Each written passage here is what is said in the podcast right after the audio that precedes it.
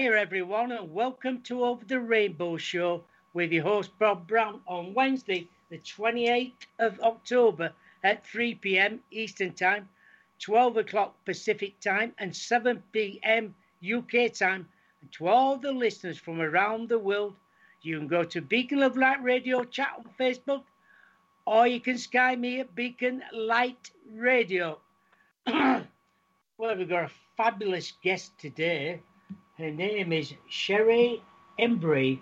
She's an artist, a businesswoman, a Reiki master teacher, an author in the field of authenticity and spiritualism. Her first book, Journey of a Lightworker, is a breakthrough novel that crosses the mainstream thought with deep spiritual truths, reminiscent of the Eat, Pray, and Love. The soul stirring tale takes the reader reader on a journey of self discovery and healing as a true meaning of life is revealed. Sherry holds an undergraduate degree in McMurry University in Abilene, Texas, and completed a Rice University executive program for managers in Houston, Texas. She received a Reiki Master Teacher Certificate from the International Center for Reiki training in Stonehenge, England. Very good indeed. Can we please welcome Sherry to the show? Hello there. Oh, thank you so much, Bob, for having me here today. It's very exciting, and I truly appreciate all that you do. Well, thank you very much. I, I, you know, I love radio, and I think a lot of people around the world love going on a podcast now. Yeah, definitely. And I think it's a great opportunity for people around the world. Um, what was the in, inspiration for your book? I understand you have a very unusual spiritual experience that led you to become an author. I did have a very unusual uh, experience. And to frame that up a little bit, let me tell you a little bit about my background and how I led up the events that led up to my spiritual awakening and sort of the discovering of my soul purpose. I um, grew up here in the U.S. in Louisville, Kentucky, and I had a pretty normal childhood. I eventually moved to Texas and went to college. And then eventually I made my way to Florida, which is where I live now, sunny Florida. But um, looking back at my life, I think you could say that I was living the American dream, as we like to call it here in the U.S. Uh, maybe the, it's the UK dream as well. I don't know.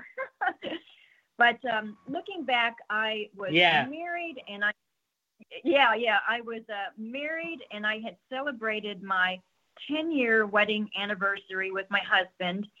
I had a good career but I was working a lot of hours and I was starting to get pretty stressed out.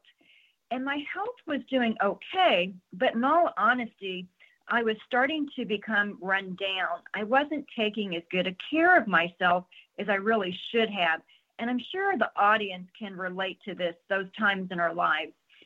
And um, on the outside, it appeared that I had the perfect life, uh, that American dream I was describing.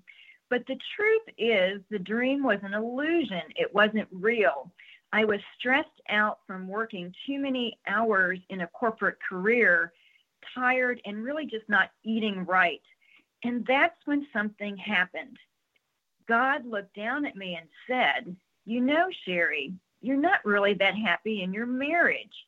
And that husband of yours, he's a nice enough fella, but he's not really there to emotionally support you.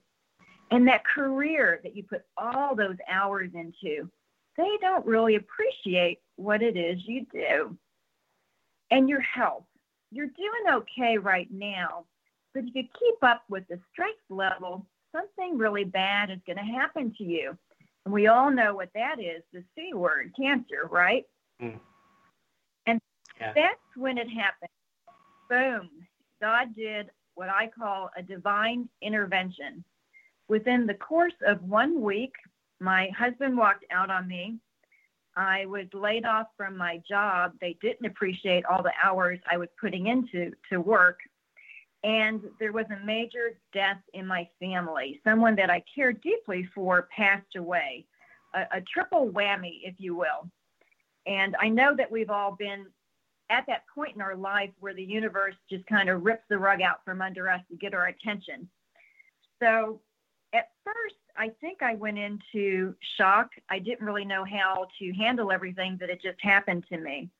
And I had a tough time eating. Um, food, I can only eat the blandest vegetables, and I loved spicy food, but I it just food didn't taste good to me, and I ended up dropping quite a bit of weight down to 98 pounds, which is not very healthy and not intentional. Mm. But I remember one evening I was sitting on the floor of my living room, and it, I realized I truly had two choices at this point in my life. I could either sit there and wallow in my despair and feel sorry for myself, which was the easy thing to do, or I could look up to God, the universe, source energy, and ask for help. And that's exactly what I did. And I picked myself up off the floor. I made myself eat and gained the weight back. And then I decided to go out and begin looking for a new job. And of all things, I ended up in the executive search industry. That's high level headhunting. So now I'm tasked with calling executives that I've never spoken to before, talking intelligently about their careers and determining if they're a fit for the role that I'm working on and if it's the only problem with that is it totally took me out of my comfort zone. I it's something I had never done and in all honesty I took the job because I felt like I had to. I needed to. Mm. But like most things in life, it ended up being a huge blessing in disguise. And it gave me skills that I would never have pursued on my own. And it ended up being much more lucrative than what I was doing before. So now that I've you know gone through a divorce it ended up being a huge blessing to me and the relationship part of my life at that point i decided to put that on the shelf I really just wanted to take some time and focus on me and do some healing work. And in that process, I really rediscovered my faith, the power of prayer, and the power of positive intention setting. And eventually, my life began to settle down and things became much more normal for me. But I realized I wasn't feeling very fulfilled. I wasn't excited about life. And that's when I began to ask some very important questions. Who am I? Why am I here? And what am I supposed to do with my life? And the mm. funny thing is, when you ask those kinds of questions, God always provides you with an answer. It just may not be the answer that you thought you might get. Correct. Correct. Yes. And that's true. I, can remember now, it was about seven years ago on Easter Sunday, of all things, and I was sitting in church, and all of a sudden I started to download an idea. And I remember thinking to myself, it was about the strangest experience that I had ever had and I grabbed a piece of paper and I started jotting down some notes best as I could. And eventually I went home and I started typing up the notes. And for the next hour and a half, this idea just flowed through me. It was like I was channeling the information, and it was highly detailed about something I was supposed to do. And the idea was to write a novel. And the novel, of course, is called Journey of the Lightworker. And as you mentioned earlier, it's similar to Elizabeth Gilbert's Eat, Pray, Love, um, which sold about 10 million copies and was made into a movie. And it's about a woman that goes on a journey across two continents. And ultimately, she discovers authenticity, she gets back to her roots and her core beliefs. Self love, which is the key to any great relationship, and she discovers her life's true purpose, which is that of a light worker in this particular case. There was only one slight hiccup with the whole entire idea. I never in a million years ever thought that I would write a novel. It wasn't on my bucket list of things to do. And if you were to choose one thing that I thought I was probably the least best at doing, that was going to be it. so now I had a challenge to, to uh, overcome, which was my fear of doing something that I thought I was not very good at. And ironically, my business writing was very good. I could cull things down into bullet points, have attorneys review it, and that was great. But to write expansively from my heart, I didn't think I was capable of doing that. So at the time, I was living in West Palm Beach, Florida, and I ended up moving about 20 miles north to Delray Beach, and I bought a townhome. And this was about a year later. And energetically, I just felt so much better when I moved into my new home. The condo that I had been living in before was pretty small and cramped. And now I, through the success of my new career, the executive search, I bought this new place and it just felt energetically good to me. And I thought to myself, you know what? I'm going to tackle writing that novel, even though I really am not convinced that I'm capable of doing that. And I started working on it. And to be honest, in the beginning, I sucked. It just, I struggled with it. It didn't really go well. And I realized that I was letting my fear and my ego get in the way Mm. And eventually I get outside of my fear and my concern of, about doing something that didn't make me very comfortable.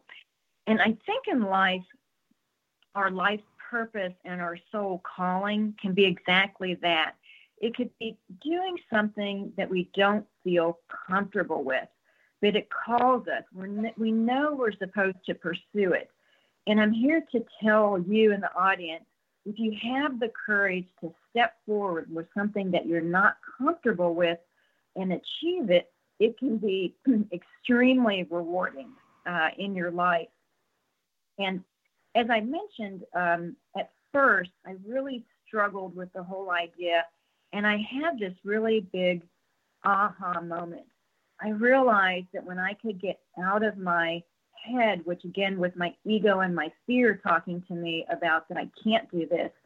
And I got into my heart, my spiritual center, the book flowed through me. It was like a light switch went off or something. I mm. was cha- I learned how to channel the book by really connecting myself with spirit and the universe and really just allowing it to flow through me. And it became like a faucet. Every day I could turn it on, I could turn it off. And every day it was there for me. I knew exactly where to pick up, uh, where I left off. All these ideas would flow through to me. And it was just like this amazing woven tapestry I created. And as I mentioned, um, the novel is similar to Elizabeth Gilbert's Eat, Pray, Love. And my main character travels across two continents. Her name is Kira. And she's living the American dream, or maybe it's the UK dream. And she has it all. She's got the highly successful career, the attractive boyfriend. She's living in San Francisco, but she realizes that life is not making her happy. She's working all the time. And in an instant, the universe changes everything. And everything is taken away from her, and she's propelled forward on an unexpected journey, kind of that divine intervention. And she ultimately discovers authenticity, self love, and her life's true purpose. And the fun thing about the novel is that if you enjoy just traveling, you can really enjoy the book from that perspective. Mm. Um, you'll travel through Israel and through Spain.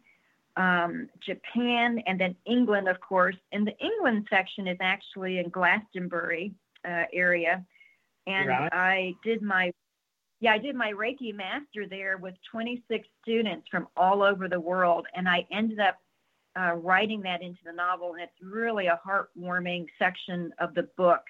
And I talk a little bit about the legend of King Arthur and Guinevere that's tied to the area of Old Isle of Avalon, so to speak. So there's a lot of uh, legends that are kind of highlighted in the book as well. And um, uh, you'll see like historical sites and eat food at restaurants, and really you get the whole feeling of being in a in a foreign country that you may not have journeyed to before. But the more spiritual you are and connected to God, source energy, the universe, the more you'll see what's going on in the background of the book. There's a lot of hidden meaning, um, spiritual allegory and my character, as she begins to heal from old emotional wounds, she reconnects with her faith and she makes much better decisions in her life.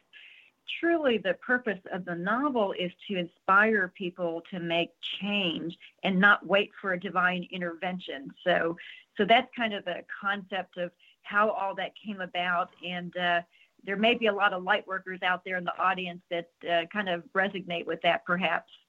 I'm sure there is, because um, spiritual uh, works in different areas and different times. And I think it was your calling then. It all came for you to start your book, and I, I you know, um, lots of different things will happen in the future for you as well. Um, when you talk about a light worker, what exactly is a light worker, and how would you define that? Can we all be light workers then? If we choose? Yes, that's actually a very excellent question. I appreciate you asking that because not everyone in the audience may be familiar with that term. But the term light worker has been around uh, for probably about 40 years. It's not exactly clear on the origin per se, but it's become much more commonly used the last 10 to 15 years. And um, I would say on the planet right now, there are at least three plus million people that identify with, with that terminology. And I believe that light workers are those of us who are raising the consciousness of the world right now. And we're bringing light into the world where there's darkness, and we're helping others to see that we are all one and that everything we do affects one another. Mm. I do have in my novel uh, how I define the term, and I'll just briefly read that. But uh, in the beginning of my book, I have a section called What is a Light Worker? And that is kind of the purpose. And I wrote that a light worker is any person seeking a spiritual path of enlightenment, self awareness, and a true understanding of who they really are. A light worker's quest begins with differentiating between who they were taught to be through their upbringing, and this would include our parents and uh, friends, uh, school, uh, you know, children, TV, social media, um, but choosing instead the life that we are meant to live, which I think is our soul's purpose. So step back and imagine a life of self fulfillment and genuine happiness a life of incredible bliss without labels, self created illusions, or the fear of the opinions of others. A life filled with love, joy, faith, and inspiration. And a life in which you know the next steps in your journey will divinely appear exactly when you're ready for it. A light worker in my opinion, helps others to understand and honor their lives as an expression of love, not fear, and to unlock their own divine potential. They are an inspiration to those around them by helping others discover what truly brings joy and meaning into their lives. And a light worker is often believed to have perhaps volunteered before birth for their current life purpose. And as a light worker, we may even have special gifts from spirit, and that mm. could include high intuition, um, spiritual healing abilities, and we've learned to follow our instincts even when it doesn't always make logical sense. And additionally, a light worker is most often drawn to counsel others, teach, write, work in the healing arts. They feel an inner calling to heal others and themselves and to heal the earth's environmental and social illnesses through their actions and efforts. And at the end of this, I ask the question Are you a light worker? And I do believe that many, there's so many of us out there that are potential light workers. And I think we can all choose to be a light worker in some form or fashion. It's our good deeds and by helping others that mm. truly matter in this world. And we can choose to live a life that's focused on love and not fear or judgment or hatred of those that are different than us. And we know that there's a lot of that going on in the world right now. And in my novel, as I mentioned, my character, Kira, goes through this kind of unwinding process in which everything that she thought she was supposed to do and be is kind of stripped away. It's not made her happy. But once she goes through that healing and awakening journey, she discovers a life based on love, faith, God, and helping others. She becomes a light worker. And uh, I um, also think an important concept to understand as well is that a light worker is not necessarily a full time job per, per se. It could be something that you do um, in your spare time, but choosing instead to treat others with respect and kindness. It's about helping other people see their lives from a place of love and to shine their own light in the world and to be of service. And this could even include volunteer work or helping preserve the environment or mm. animal companions or social causes, as I kind of mentioned before. And light workers are often thought of as spiritual healers, teachers, you know, someone that shares truth, wisdoms, meditation, uh, authors, and it could even include someone like yourself, Bob, that's a radio show host and brings light into the world through the, the wonderful guests that you have on your show that uplift and bring light into other people's lives. So. well, yeah, and, um, that's that is so true. Yeah, and I, I do think that you're a light worker as well by the very work it is that you do. Um, it's it's bringing love and light into other people's lives, and I do. I define the term pretty broadly because I believe that we can all choose to be a light worker in some form or fashion if we want to. And I'll just very briefly speak about what I think a light worker is not. And I normally don't talk in the negative, but uh, this has kind of come up recently. But light workers typically are not what I would call judgmental. And I know that's a very tough one because we're all naturally going to judge other people around us, and, and it's very natural to do that. But we do have to allow other people on the planet that are different than us to be who they are. And part of that is recognizing that everyone serves a purpose and it's unknown to us what that purpose may be. It's God's plan. But if we can learn to focus on the commonalities, that's what ultimately unites us and brings us together. And our great spiritual teachers have learned not to focus on judging people. When we catch ourselves doing that, we just say, you know what, I'm going to step away. That's not where I'm going to focus my attention. And I think um, Mother Teresa had a wonderful saying that a lot of people will be familiar with. That she said, if you invite me to a peace rally, you know, I, I will be there, I'll come. But if you invite me to an anti war demonstration, I'm not going to be there. And the reason is you're focusing on the negative and you're creating more of that.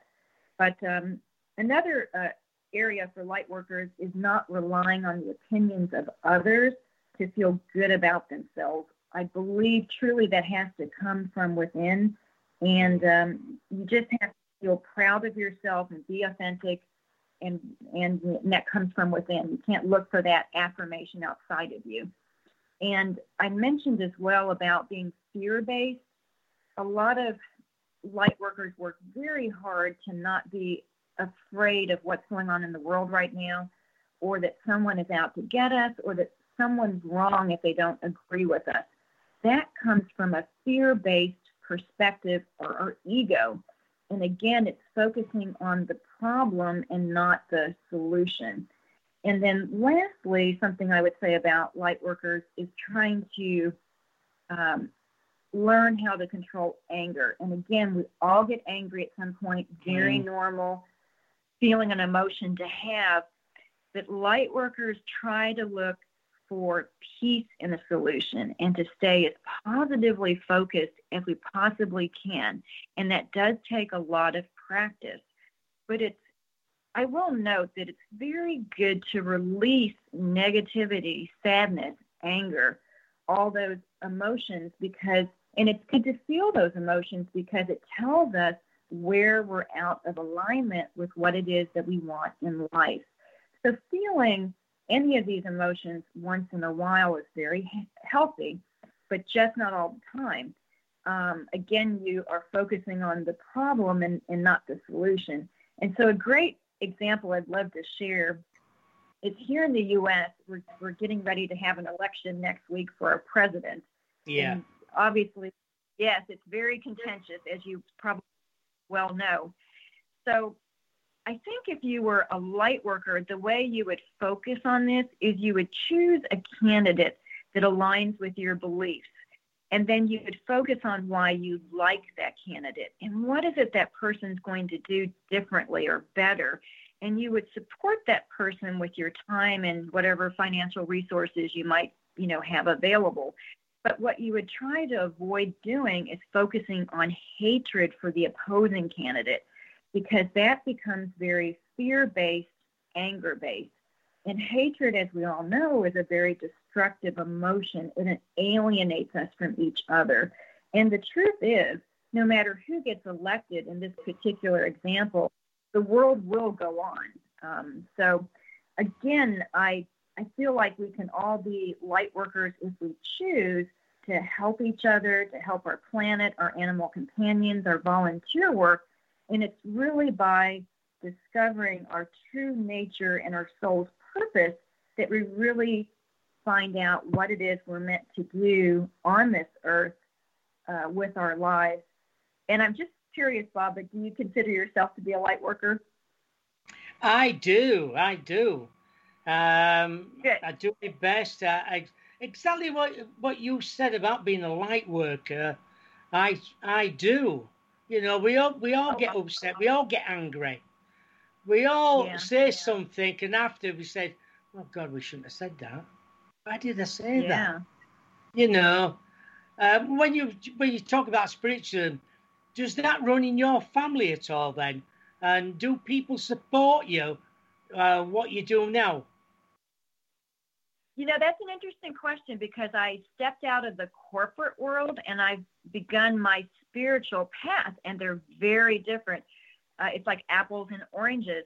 And I'm not really clear that anyone else in my family has an interest in this sort of thing per se. I think I have spiritual gifts, um, energy healing, intuitive, uh, you know, a little bit of mediumship, just mm-hmm. different things I've kind of figured out over the years that have are some of my spiritual gifts. And I finally just decided, you know, I know this kind of conflicts with working somewhat in the business world, but I feel like it's my mission to do this and I want to live my life's purpose. And it's been a tough decision, and I'm still in the midst of transitioning into this fully because I've only written my first novel. But I very much realize that I can be very prosperous, um, create the life you know that I'm looking to do, and follow my soul purpose. And I think I'm just making my own decisions, you know, based on that. And uh, I think it is important to follow your soul's purpose. It is as well. You mentioned becoming an, an author is, is your soul's purpose. Can you talk a little bit more specific about how someone can discover purpose in life? how do we know if we're following our soul's purpose? That's a great question, Bob. I do appreciate you asking that.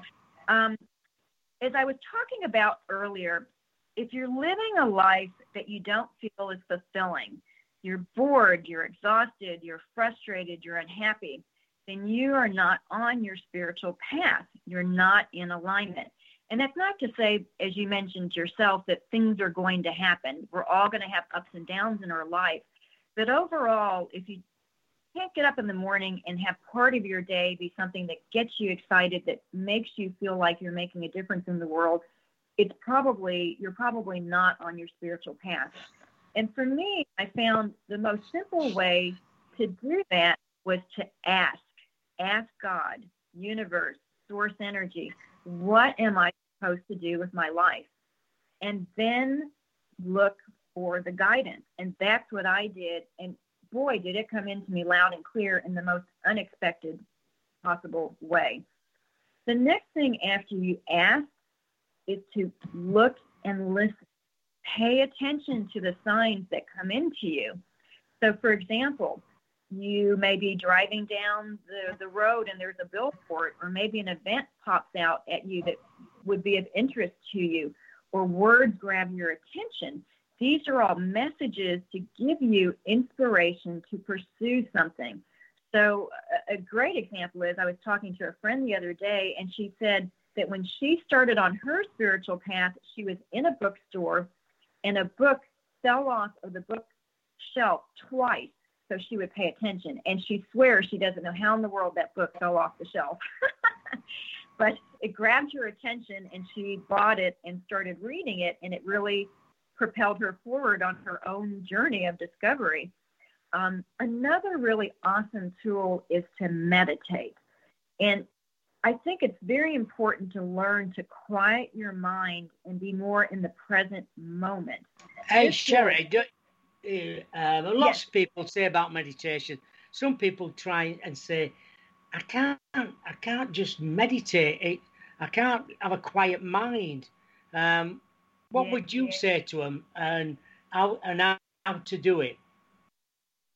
You know, I, I think um, like anything, practice makes perfect. When I first started meditating, I my mind just races like uh, 100 miles an hour. I, I'm always thinking of so much. I've got, we have so much um, unconsciously going on in background and really you just have to to say i'm going to do this. I'm going to take a class.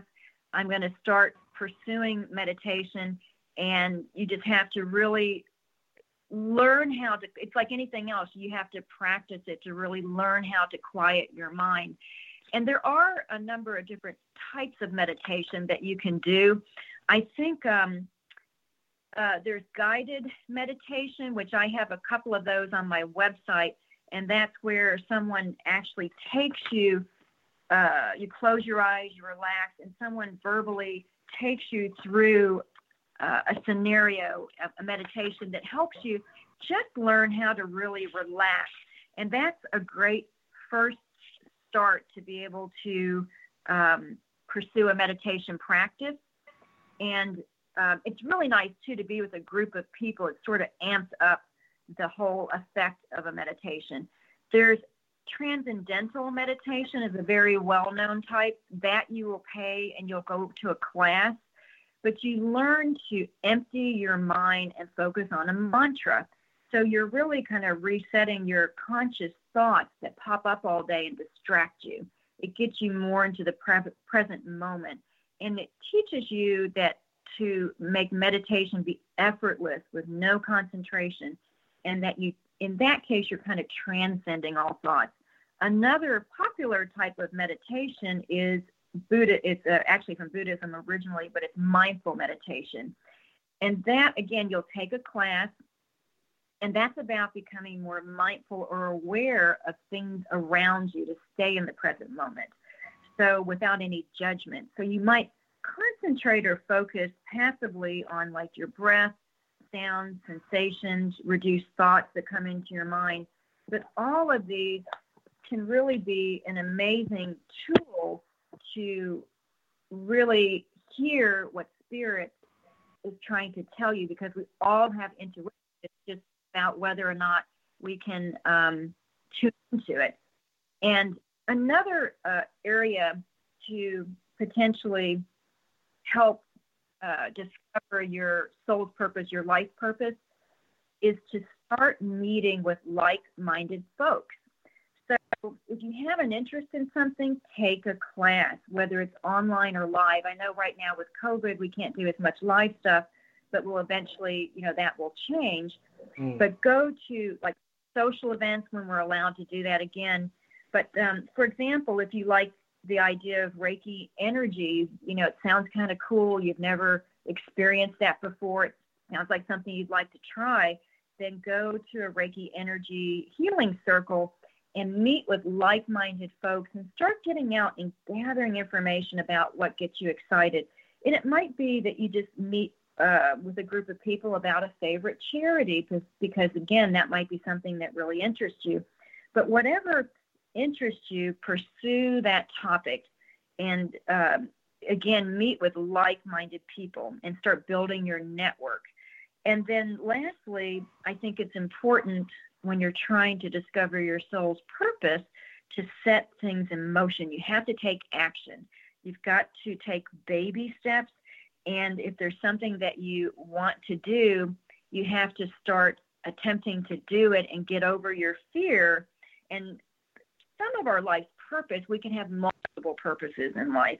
That might be being a parent. A really great parent could be, you know, your soul's purpose, or being a teacher or helping others. But normally it'll be something that sort of calls you, and you just know in your heart of hearts you really want to do this. But sometimes it can be a fear that we have to overcome, and it's not necessarily what always is that comes easiest to us. But again, if we pursue our soul's purpose, it's just could end up being the most rewarding thing that we we do in life. And I'm very curious, Bob, um, what's your story? I mean, how did you discover your soul's purpose? If you could share that, I'd be very curious. Many, many, many years ago, I was going through a bad time, um, going out, drinking too much, um, doing lots of things. Um, a grown man, uh, um, split from my wife, um, and then I moved about 200 200 miles away to another another place, set up, um, started doing things what I shouldn't have done again, and met somebody who was quite nice, and then split up again, and I realised where I was going wrong, and I thought, time for a change in life. Yeah. And it's strange. Somebody all them years ago says to me, "There's a spiritual church opened up." why will you will you take me? Because I, I could give messages before that as well, like, and I said, go on then. So I took her, and it did change me more going back into a church and learning about myself, um, where I'd gone wrong, and and and it has changed my life completely. More and more, I'm more happy now. Don't drink no more. Um, I try and share as much as I can with other people. Um, and st- you still learn from other people. Every day you wake up and you, and you learn something different. Again, you think, well, I didn't know that. I'll take that now. And, and I, yeah. hopefully I'll enjoy that with other people. And when, I, when I'm talking to people who are a bit down, I'll say, right, this is what I'm going to talk about. And after a bit, they'll, they'll say to me, oh, I feel a lot better now. Thank you, Bob, for that. And and I always, I always, and then I always say to them, look, I will be sending some healing tonight, and that will help you rediscover yourself. Take steps one, two, and three, and once you've done that, you'll feel a lot better. You know, and I've got people coming back to me saying, "You're right, what you said." You know. yeah. You know, yeah. and and I think it does. I think we it's like being a psychic medium. Everybody can, everybody's got it in them to be a psychic medium. Yeah. Some choose not to use it, and others do.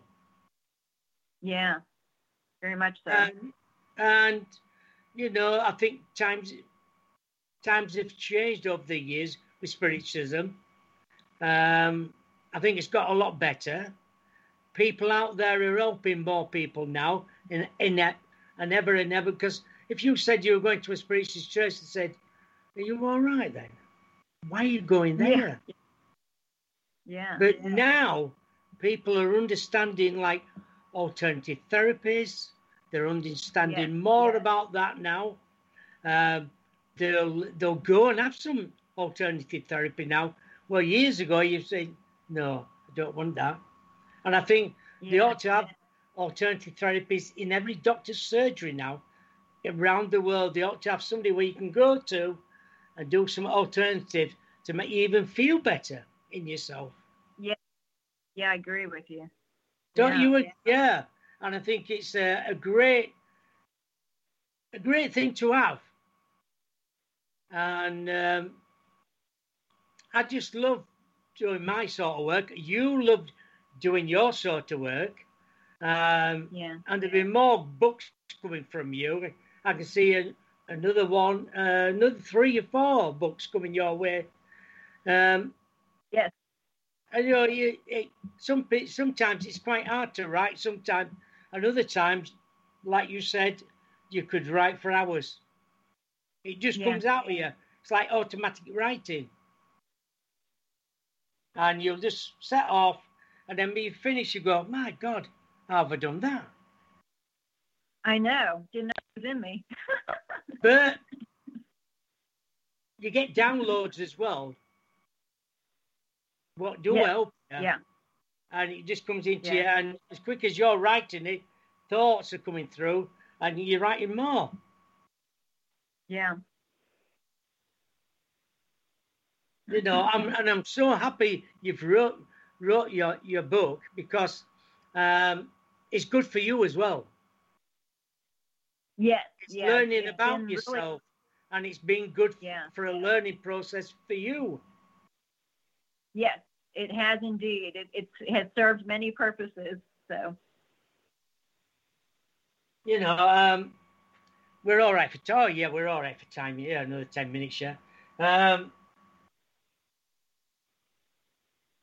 just curious, but spiritualism, we we appear to be in a major reboot with everything going on in the world. What's your take on this, and how do you ab- advise folks to get through all this chaos? Yes, that's that's a very good question, Bob. I I think that that is very much at the top of everyone's mind right now, with the chaos that's going happening, and you know what is the purpose of what it is we're experiencing right now. And I've done quite a bit of research with uh, on many different spiritual leaders, and there seems to be a consensus that we're in the midst of a global reboot, so to speak. And all the strife and polarization that's going on in the world is to actually help create a new and better world. And if you look at it from that perspective, things are surfacing and bubbling up that need to be healed. So, for example, on a personal basis, if you have an emotion that you've not dealt with, let's say something painful that's happened in your childhood, instead of taking it out and dealing with it, you've suppressed it. But the problem is it's in your subconscious mind, and the issue is looming there in the background, and it keeps resurfacing in your life. So until you recognize it and deal with it, it keeps coming back to haunt you. So that's what's really happening right now in the world. There's so many spiritual leaders that believe that everything happens for a reason. There are no mistakes. And the unraveling that's going on in our world is also of the things that are no longer working. The systems that are crumbling, that don't work, that need to be replaced are monetary systems, our political systems, environmental issues, social causes. It appears right now that everything is sort of like falling apart. But the important thing to remember is that this is happening for a purpose, that these things need to be healed and changed, and that new and better things are going to come. And a great example of that would be with the COVID 19 pandemic, um, one outcome of that was that people all of a sudden didn't commute to work in big cities. They didn't get in their cars and drive to work. They had to work from home. And mm. without COVID, that would have been another 10 to 15 years before companies would have really decided that maybe that was a good idea. And the thing that companies realize it's now become more of the new norm. They realize they're saving money on not having to pay rent for office space. And the biggest benefit of all of that was that the air quality cleaned up dramatically in a short two month period. You could see that the smog went away in large cities mm-hmm. and that the birds and animals were so much happier and that people noticed how quickly everything changed. So there actually was a greater good involved with the, the pandemic, so to speak. And that kind of brings us back to the to the reboot, as I like, you know, we reboot our computers so that there's a lot of external things in the world that need changing but then it's also working through our own stuff as well. So it's both of those things. Anything unresolved is going to bubble up this year.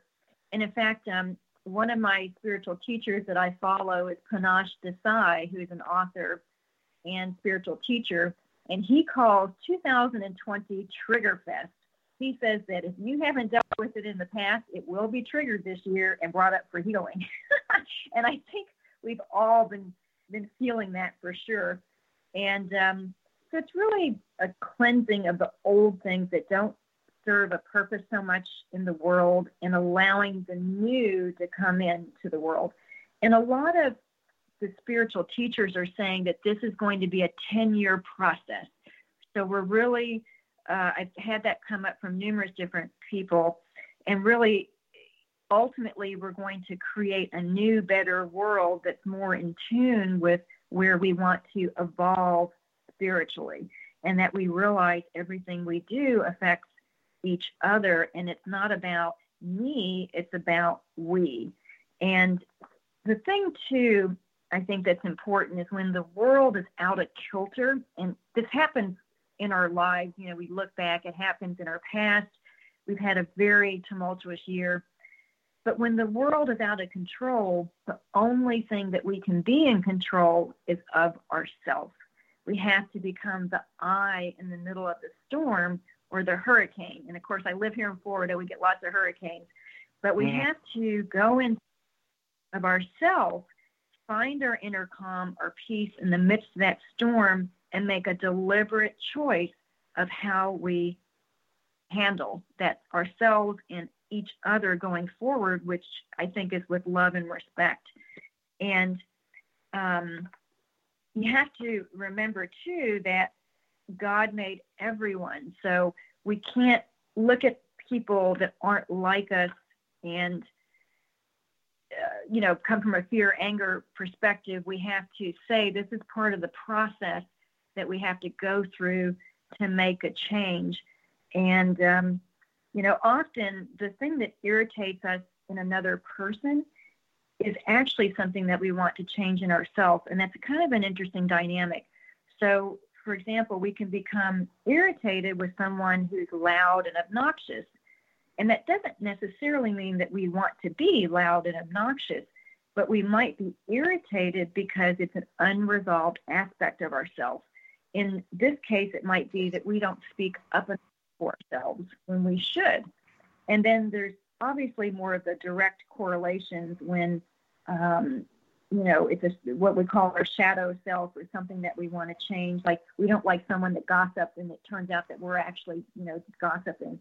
But in a lot of ways, we've got to shift the consciousness of the world and create a world based on unity and what we have in common instead of where we're different and try to picture each day you know if you did that in all your relationships what do i have in common with this person instead of you know where are we out of alignment you'd find that the world could really change dramatically and i really think that's an awareness of our greater truth that we need to sort of clean up our own stuff learn to be thoughtful and kind again make change. I definitely believe in making change, but more in a uh, positive, you know, manner. And I truly think that 2020 is about creating clear vision. And a lot of spiritual teachers have said this as well that this is our year, our opportunity to have a time out and see the world the way God sees it. It's beautiful, love, abundant, peaceful, in control of ourselves. And so by rebooting, kind of unplugging and starting over as many times as it takes to get it right, and let me tell you, I've had to restart numerous times mm-hmm. to become sort of the peace and calm in the storm. And with we do all of that, I think we can all ultimately be light workers in this world if we choose to do so and make a dis- difference and make our world a much better place. We can be the solution and come out of this even stronger. Yeah, so absolutely wonderful. Yeah, you, you're so right what you're saying there as well. Where um, we're coming the end of the show. Where can people find you, and where can they find your book? Where can they get your new book? Yeah. Yes. Um, my website is uh, Shari A. Hembree. That's S H A R I A H E M as in Mary, B as in boy, R E E dot com. I have links on there to Amazon and Barnes and Noble uh, under the shop section. Amazon actually has my uh, novel Journey of the Lightworker on sale for 50% off right now. The pricing is really excellent. And it does ship all over the world. Uh, so, in anywhere that someone wants to order it, they can do so.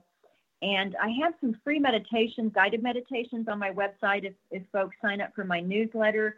I have a series of five guided meditations that can be purchased pretty inexpensively for about $8 US. And um, I'm on social media. Once you go onto my website, I'm on most major social media LinkedIn, Facebook, Instagram, etc. I do post daily of inspirational messages to help people feel good. So I'd love to connect with everyone and let's let's raise the light in the world right now. I think we need it. I do as well. Well, so uh, you know when you were talking about just a quickie, just a, a quickie about this. When you were saying about um, yeah. on lockdown and everything like that, uh, I live near the seafront, and when lockdown was down and nobody was allowed out, uh, I went out a couple of times and I saw deer on the seafront, and that has never oh. ever been known. Um, right. In all the 35 years I've been in Bridlington, um, um, the deer was uh, there were three. There was not just one. There were five on the seafront. Right. You know yeah. that's true. What you're saying about birds coming out and animals coming out because there were no cars yeah. about, nobody, um, nobody walking. Um, it smelt better. The air was so fresh. It was absolutely yeah. amazing. But you it know, like Oh, yes. Well, thank you for that, for, for fetching that up as well. I'm sure everybody can resonate with that around the world as well. But um, it's been so nice having you on the show. You'll be welcome back anytime again. Uh, it's been lovely listening to your stories and um, and about about your book and about you know um, listening to yourself and and um, learning about your body as well as another thing, um, because we don't. Um, that's why people abuse their bodies, and um, you know, you you've got to listen to your to your body. You know when to slow down and and do a bit of meditation and relax. You know, we all get stressed out in life, and that's the way to do it. But so, thank you, Shari, for coming on the show. It's been uh-huh. absolutely wonderful. Oh, it's my pleasure, Bob. I very much enjoyed it today. Thank you for all that you do. Well, thank you for you, you know, what you do and getting your book out there. I'm sure everybody who, who reads it will resonate with it and think, my God, yeah, she's right what she's saying there. Yeah, yeah. and, well, all the best for the future. Um, I'll be, I'll get yeah. in touch with you after Christmas. Um, we'll see where okay. we're going, and I'll invite you back on the show again. Sounds wonderful. Thank you so much. You take care and uh, enjoy rest of your day. Thank you to Susan being the producer of the show. My Yeah. guest on Friday is. Oh, we'll find him in a minute. He's trying to get away from me. There, away. I thought I'd lost him then for a minute. Um, he's from Germany. Uh, we'll be talking about crop circles, UFOs, and um lots of different other things. I have got it. I've got it somewhere here. Yeah, here we go. Marcel Seifert. Um, he's from Germany. Uh, he's a great guy. Knows a lot about crop circles, so it, it'd be a great. Um, that's three o'clock Eastern, twelve o'clock Pacific, and seven p in the UK. And uh, I know in the U, um, we've already put our clocks back already this, um, and I think in America you put yours back this weekend. I think. Yes, we do. Uh, and then good night and God bless wherever you are around the world. Bye for now.